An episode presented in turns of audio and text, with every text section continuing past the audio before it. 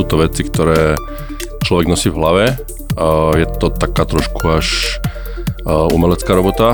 Jednoducho neviete sa prinútiť, že teraz dostanem nápad, tá myšlienka niekedy zreje dlho a potom spadne jednoducho z neba. Jednoducho prisnie sa, ráno sa zobudíte a máte to, mm-hmm. ale nedá sa v podstate sedieť a vysedieť mm-hmm. inováciu, to sa nedá. Ajťáci. Datalan podcast. Moje meno je Maroš Košík a počúvate 12. diel Ajťákov a mojím hostom je Marian Lukáč z Datalanu. Maroš, vítajú nás. Ďakujem.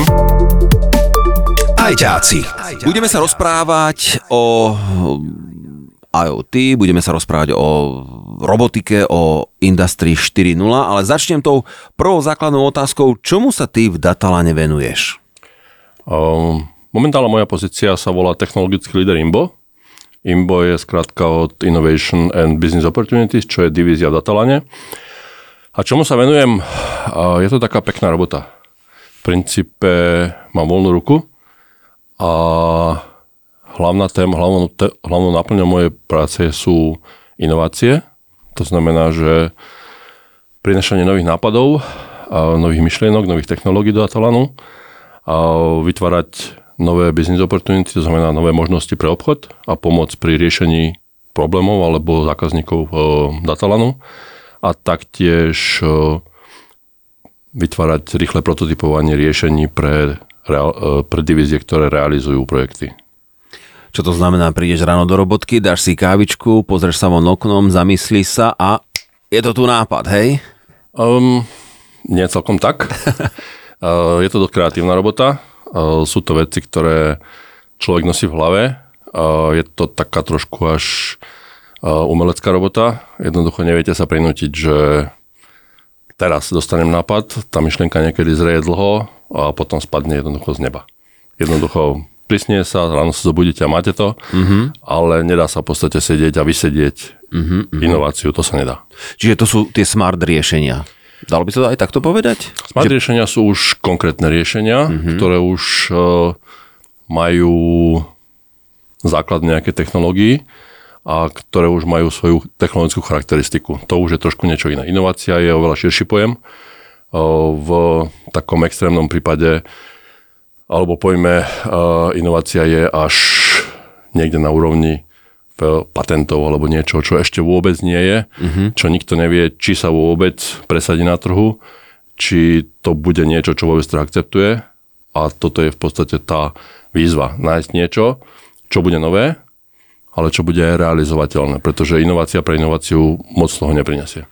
A čo sa týka vlastne inovácie, ty si zameraný na to, že chceš obsiahnuť niečo inovatívne a každý deň s tým vstávaš, zaspávaš, alebo pozoruješ svoje okolie, pozoruješ zákazníkov, pozoruješ domácnosti a ako si povedal, je to neustále kreatívne, častokrát až umelecké premýšľanie nad vecami a potom to nejako zapadne, alebo cieľene ideš za niečím, že toto potrebujeme inovovať alebo priniesť úplne niečo nové? Uh, obidve tie témy sú, obidve tie odpovede sú správne. Uh, v tom prvom pohľade je to o pozorovaní toho normálneho života a ako dnes ľudia riešia problémy, alebo ako sú tie dané problémy alebo situácie vyriešené dnes a skúsiť sa na ten daný problém pozrieť inak, s inými možnosťami, s inými technológiami, s iným prístupom, ktorý kedysi možno ešte nebol možný. A v tom druhom pohľade je to naozaj o nejakom nápade, o niečom, čo ešte nie je pokryté, aj keď toto je už veľmi ťažké, pretože pri tej rýchlosti a technológiách, ktoré sú dnes, nájsť e, nejakú mm, oblasť, ktorá ešte vôbec nie je dotknutá, je naozaj ťažké, ale podarí sa niekedy. Ak môžeš prezrať, na čom teraz pracuješ? Momentálne moja domena, s ktorou som prišiel do Atalanu, boli, bola v podstate umelá inteligencia a IoT a v podstate smart systémy ako také.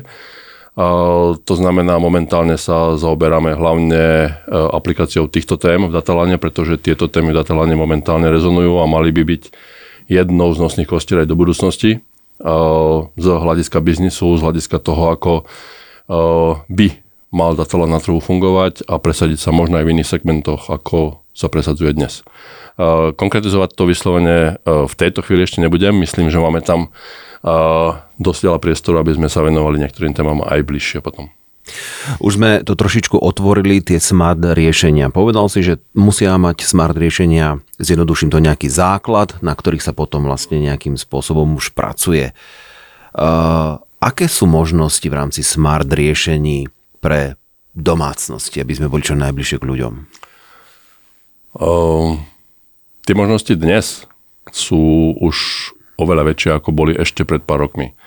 Eh, komponenty, ktoré sa využívajú v smart riešeniach sú čoraz vlastnejšie, sú čoraz prístupnejšie a dnes by som to už povedal, že je to už len vyslovene o tom, eh, čo človek doma chce mať, nakoľko tú domácnosť chce mať automatizovanú a čo sa mu páči. Tu som zažil veľa prístupov od extrémnych, kde bolo automatizované úplne všetko, až po ľudí, ktorí zo smart domácnosti nakoniec úplne vycúvali a chceli si to šťuknutie vypínača vyslovene užiť.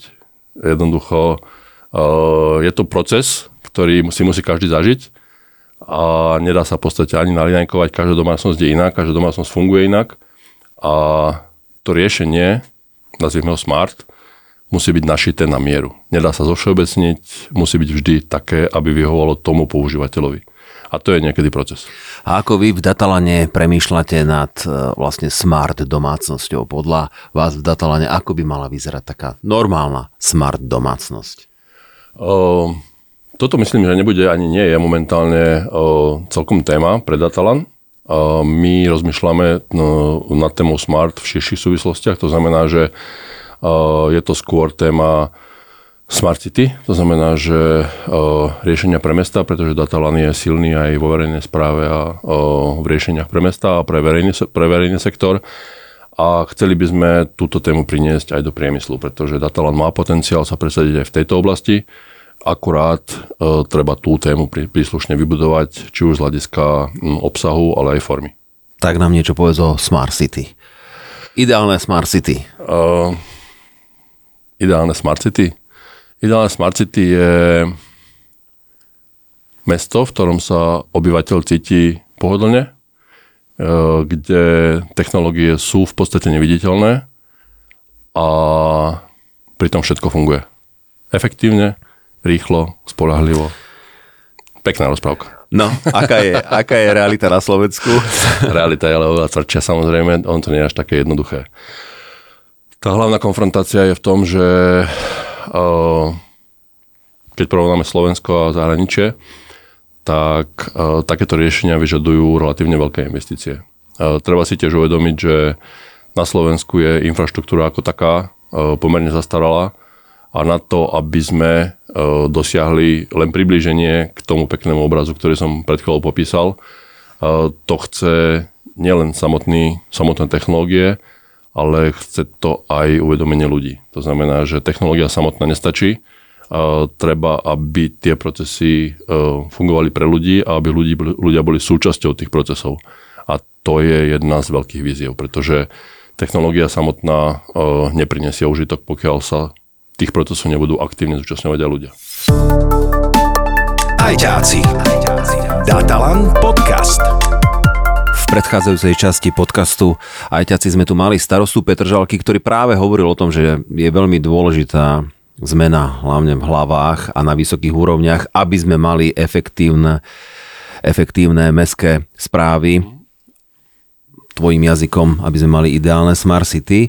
Čiže túto tému sme si rozobrali a asi vieme, o čom, o čom hovoríme a na čo myslíme, ale vieš nám povedať nejaké príklady z praxe, nejaké konkrétne mesta, kde, keď si sa tak na to pozrel odbornými očami, asi si povedal, že fakt, toto dobre funguje? Uh, na Slovensku je tento proces ešte v začiatkoch. Uh, momentálne sa je tá hlavná výzva vybudovať infraštruktúru. To znamená, že na to, aby veci mohli fungovať smart, potrebujú príslušné digitálne kanály, potrebujú digitalizáciu podkladov, potrebujú o, možnosť vôbec presieťovania týchto informácií, aby sa dali vôbec Smart City používať. O akej časovej vízii hovoríš? Koľko rokov? Um, toto je minimálne z môjho pohľadu 10 rokov, ktoré potrebujeme na to, aby sme sa dostali vyslovene do takejto úrovne. Problém je v tom, že mesta nemajú na takéto peniaze, e, nemajú na takéto účely peniaze, a sú veľmi závislé od e, štrukturálnych fondov, respektíve od, od peniazí, ktoré dostanú od štátu. A ten legislatívny proces, ktorý je s tým spojený, je tak náročný a tie špecifika, ktoré tie mesta musia splňať, veľakrát vedú k tomu, že ten proces vôbec nie je jednoduchý. Tým pádom je to veľakrát dva kroky späť, dva kroky dopredu, jeden krok späť, jeden krok späť niekedy mm-hmm. dokonca aj naopak. A, a kým sa naozaj podarí niečo zrealizovať, to chce naozaj angažovaného primátora, angaž, angažované celý tým okolo a primátora, ktorý je v tom meste nielen jedno obdobie. To znamená, že mm-hmm. toto sú veci, ktoré naozaj treba naplánovať, musia mať nejaký, nejakú líniu, v podstate nejaký strategický plán a implementácie, pretože inak sú to vyhodené peniaze. Ak sa to každé 4 roky mení, tak to nie je dobré. No a teraz poďme trošku do svetlej budúcnosti a už sme o 10 rokov, mm. hej, dopredu a teraz si predstav, že sa to podarilo, dajme mm. tomu v nejakom meste na Slovensku, môžeš si vybrať, ktoré chceš ako to potom bude vyzerať. Teda už sme všetko implementovali, zapracovali, už všetko máme, všetky tvoje vízie, plány, inovácie, všetko zapadlo perfektne ako ozubené kolieska. Čoho sa dočkajú tí ľudia v danom meste? Po prípade, ako bude mesto fungovať, keď bude Super Smart City? Dobre, tých 10 rokov, čo som povedal, to bolo na Slovensku dobudovanie infraštruktúry, nie vybudovanie dokonalého Smart City. Tak dajme 20 rokov. Ak by takéto mesto fungovalo, tak uh, pre mňa to je uh, minimálna administratívna záťaž pre občana.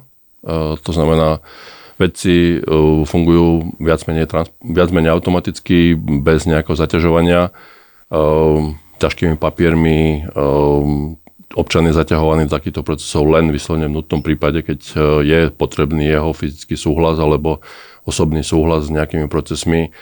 Ehm, taktiež e, súčasťou tých procesov je možnosť ovplyvňovať beh toho mesta, ale popri tom e, je ten občan e, alebo má možnosť vidieť, ako sa to mesto mení, ako sa veci automatizujú, ako fungujú automaticky parkoviska, ako sa zlepšuje doprava bez toho, aby to muselo byť niekde medializované, alebo aby sa niektoré veci diali až potom, keď sa stane nešťastie, uh, vidieť podstate to mesto, aj tá infraštruktúra rastie s potrebami tých občanov, to znamená, ak sa mesto rozvíja, tak sa nečaká, uh, až kým príde nejaká eskalácia od občanov, ale priebežne sa tie dáta vyhodnocujú, priebežne sa vyhodnocuje situácia.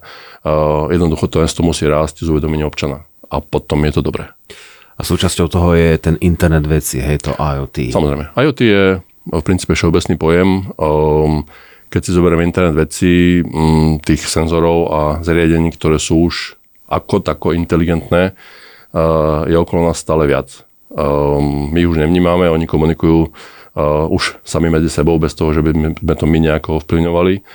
A ten hlavný profit na tom celom je, že tie zariadenia generujú dáta.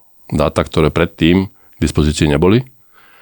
Dáta, ktoré, z ktorých sa dá vyčítať strašne veľa to je ale úplne iná téma, ktorá patrí do business intelligence, z ktorej sa dá vyčítať správanie, zmeny správania, zmeny potrieb a práve vyhodnocovanie týchto dát, to je tá hlavná pridaná hodnota, ktorú tie senzory generujú.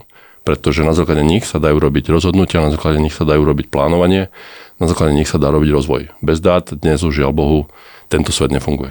A máme na Slovensku kapacity, aby sme dokonale spracovávali tieto dáta? Predpokladám, že v Datalane sa s tým zaoberáte, lebo nie je to jednoduché. Zrazu predstavme si svet, že máš tu len pár niečoho, pár informácií, v úvodzovkách pár dát, ale keby to fungovalo tak v tej svetlej budúcnosti, ako sa rozprávame, je to ohromné množstvo informácií, a to už musí byť plne automatizované a nad tým musia byť fakt nejakí analytici, ktorí skutočne povyberajú to, čo je potrebné nejakým spôsobom niekam posunúť, zasunúť, kúpiť, predať, opraviť. Dobre to popisujem? Dobre, v princípe dobre.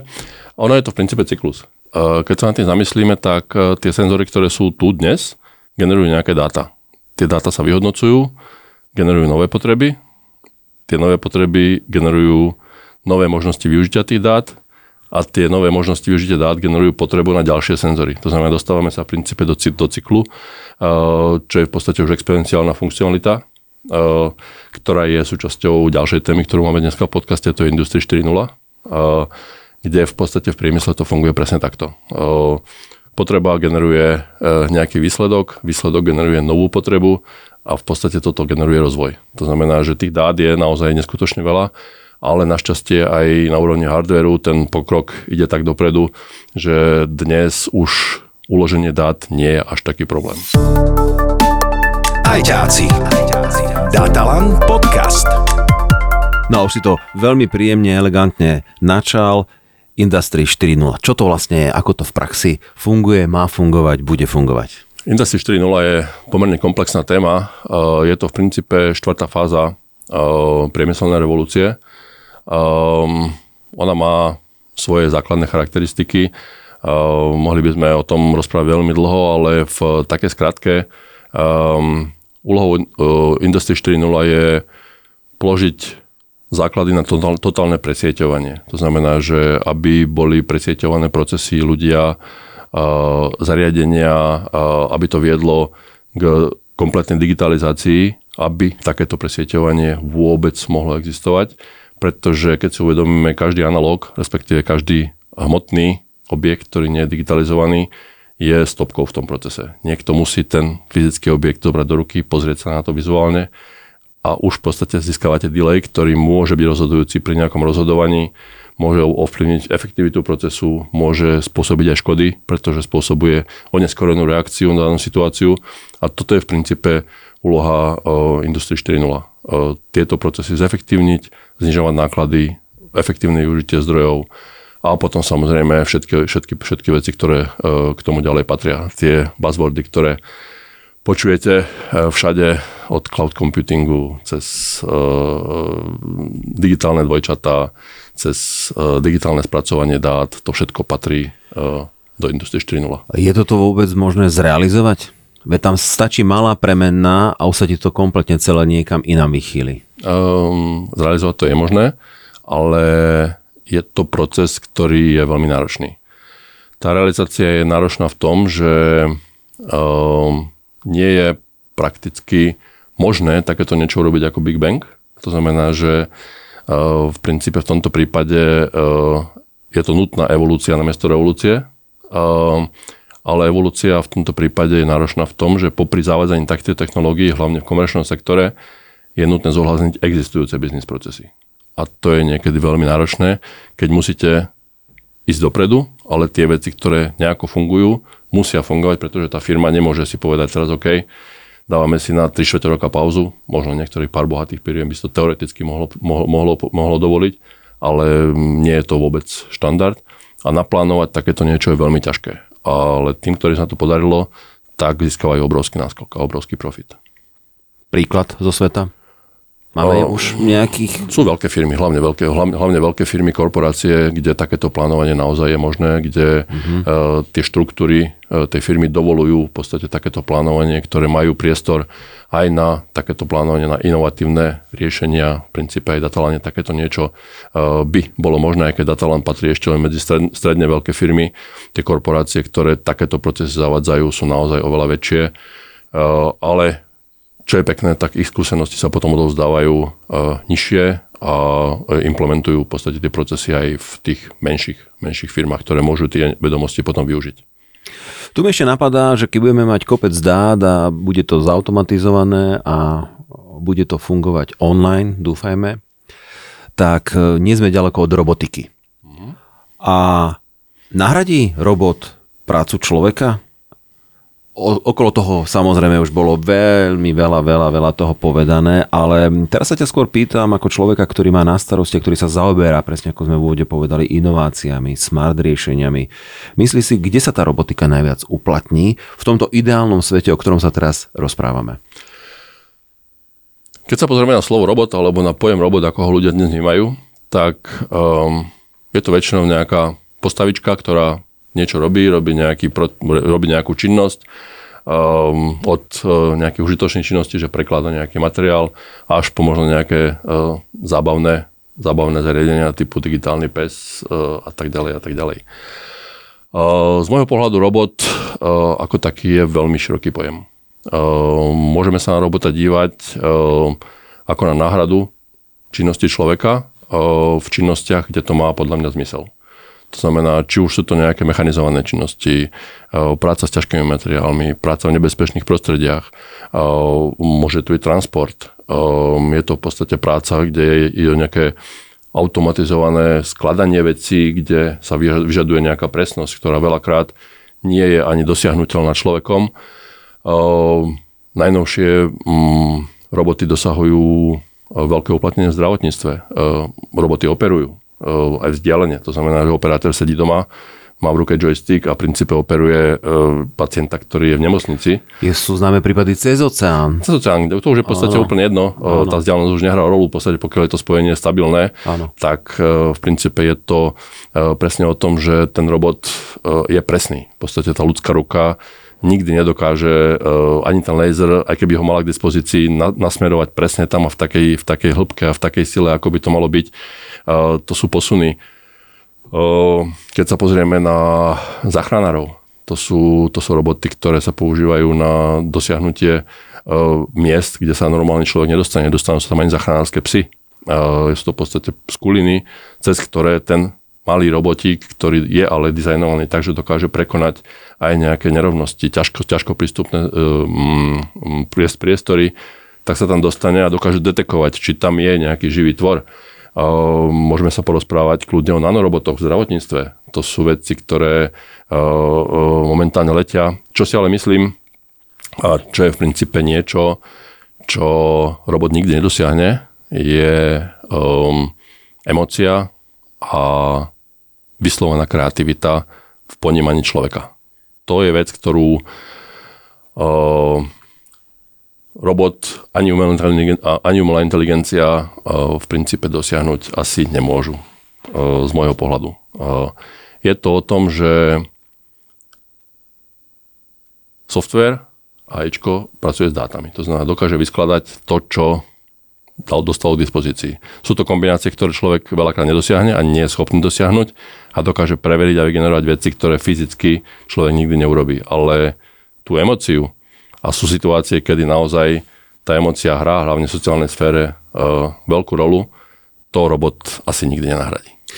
Ja poslucháčom prezradím, že o umelej inteligencii sa budeme spolu rozprávať v nasledujúcom podcaste, ktorý nás spolu bude čakať, ale ešte sa vrátim k tej širokej téme, ktorú sme tu spolu rozoberali Rozprávali sme sa o dátach, o ich analýze, o ich analytike, o zlepšovaní a budovaní lepších, šikovnejších, efektívnejších miest, tzv. smart city. E, vidíš ty ešte niekde technologickú medzeru na slovenskom trhu?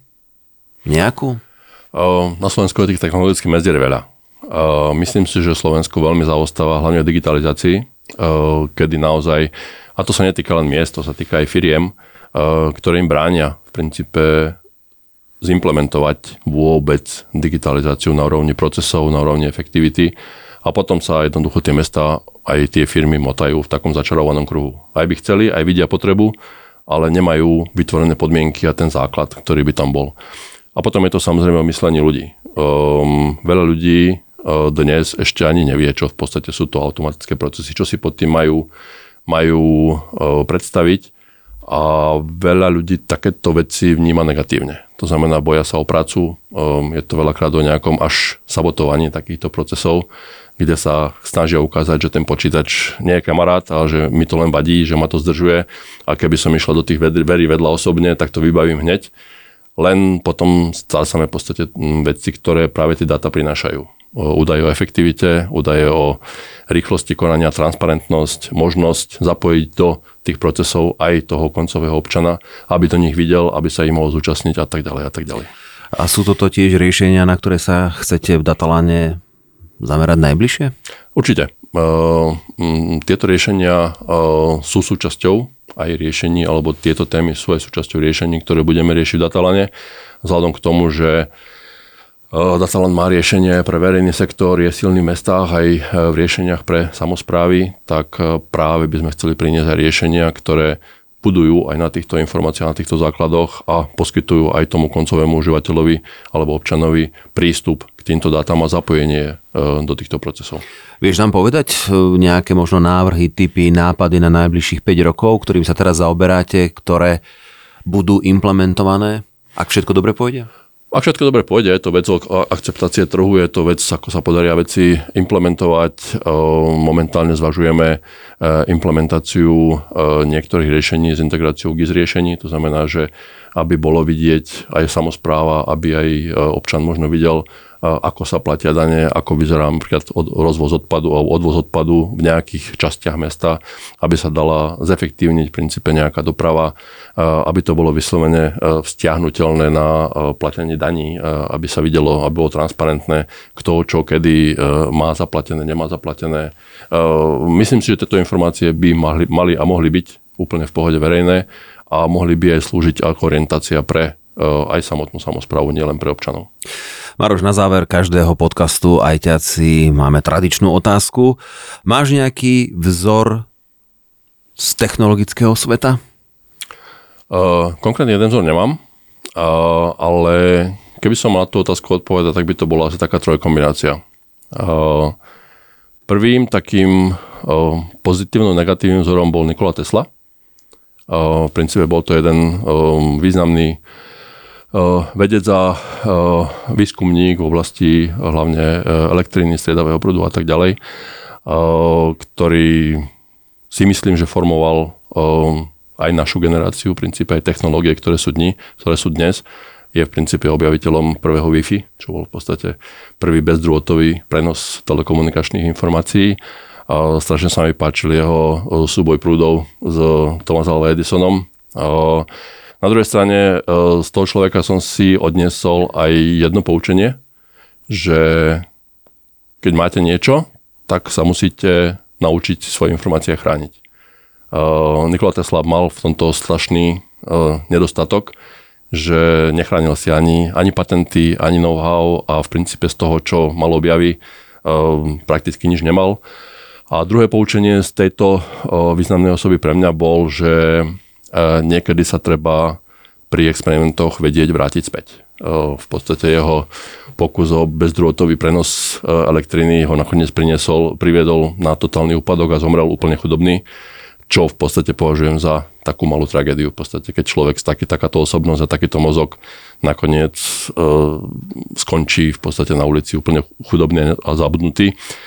Tá druhá zložka e, tých vzorov je e, Steve Jobs, v podstate, na ktorom sa, na ktorom sa mi páčila, páči jeho vizionárstvo a to, ako si išiel za svojím a nakoniec Apple vytiahol až na ten pomyselný vrchol. A tretím je asi najtypickejšia, naj, naj, najkontraverznejšia osoba, osoba dnešných časov, to je Elon Musk, na ktorom sa mi veľmi páči jeho odvaha ísť si za svojím a hlavne to, že dokáže o tej vízii presvedčiť investorov, ale aj tú verejnosť a že ľudia idú za ním. Maroš Lukáš z Datalanu, veľmi pekne ďakujem, že si si našiel čas a trošičku nám povedal o svojom svete. Ďakujem. Počúvali ste 12. diel podcastu Ajťáci. Moje meno je Maroš Košík a želám vám krásny zvyšok dňa. Do počutia na budúce. Ajťáci. Datalan podcast.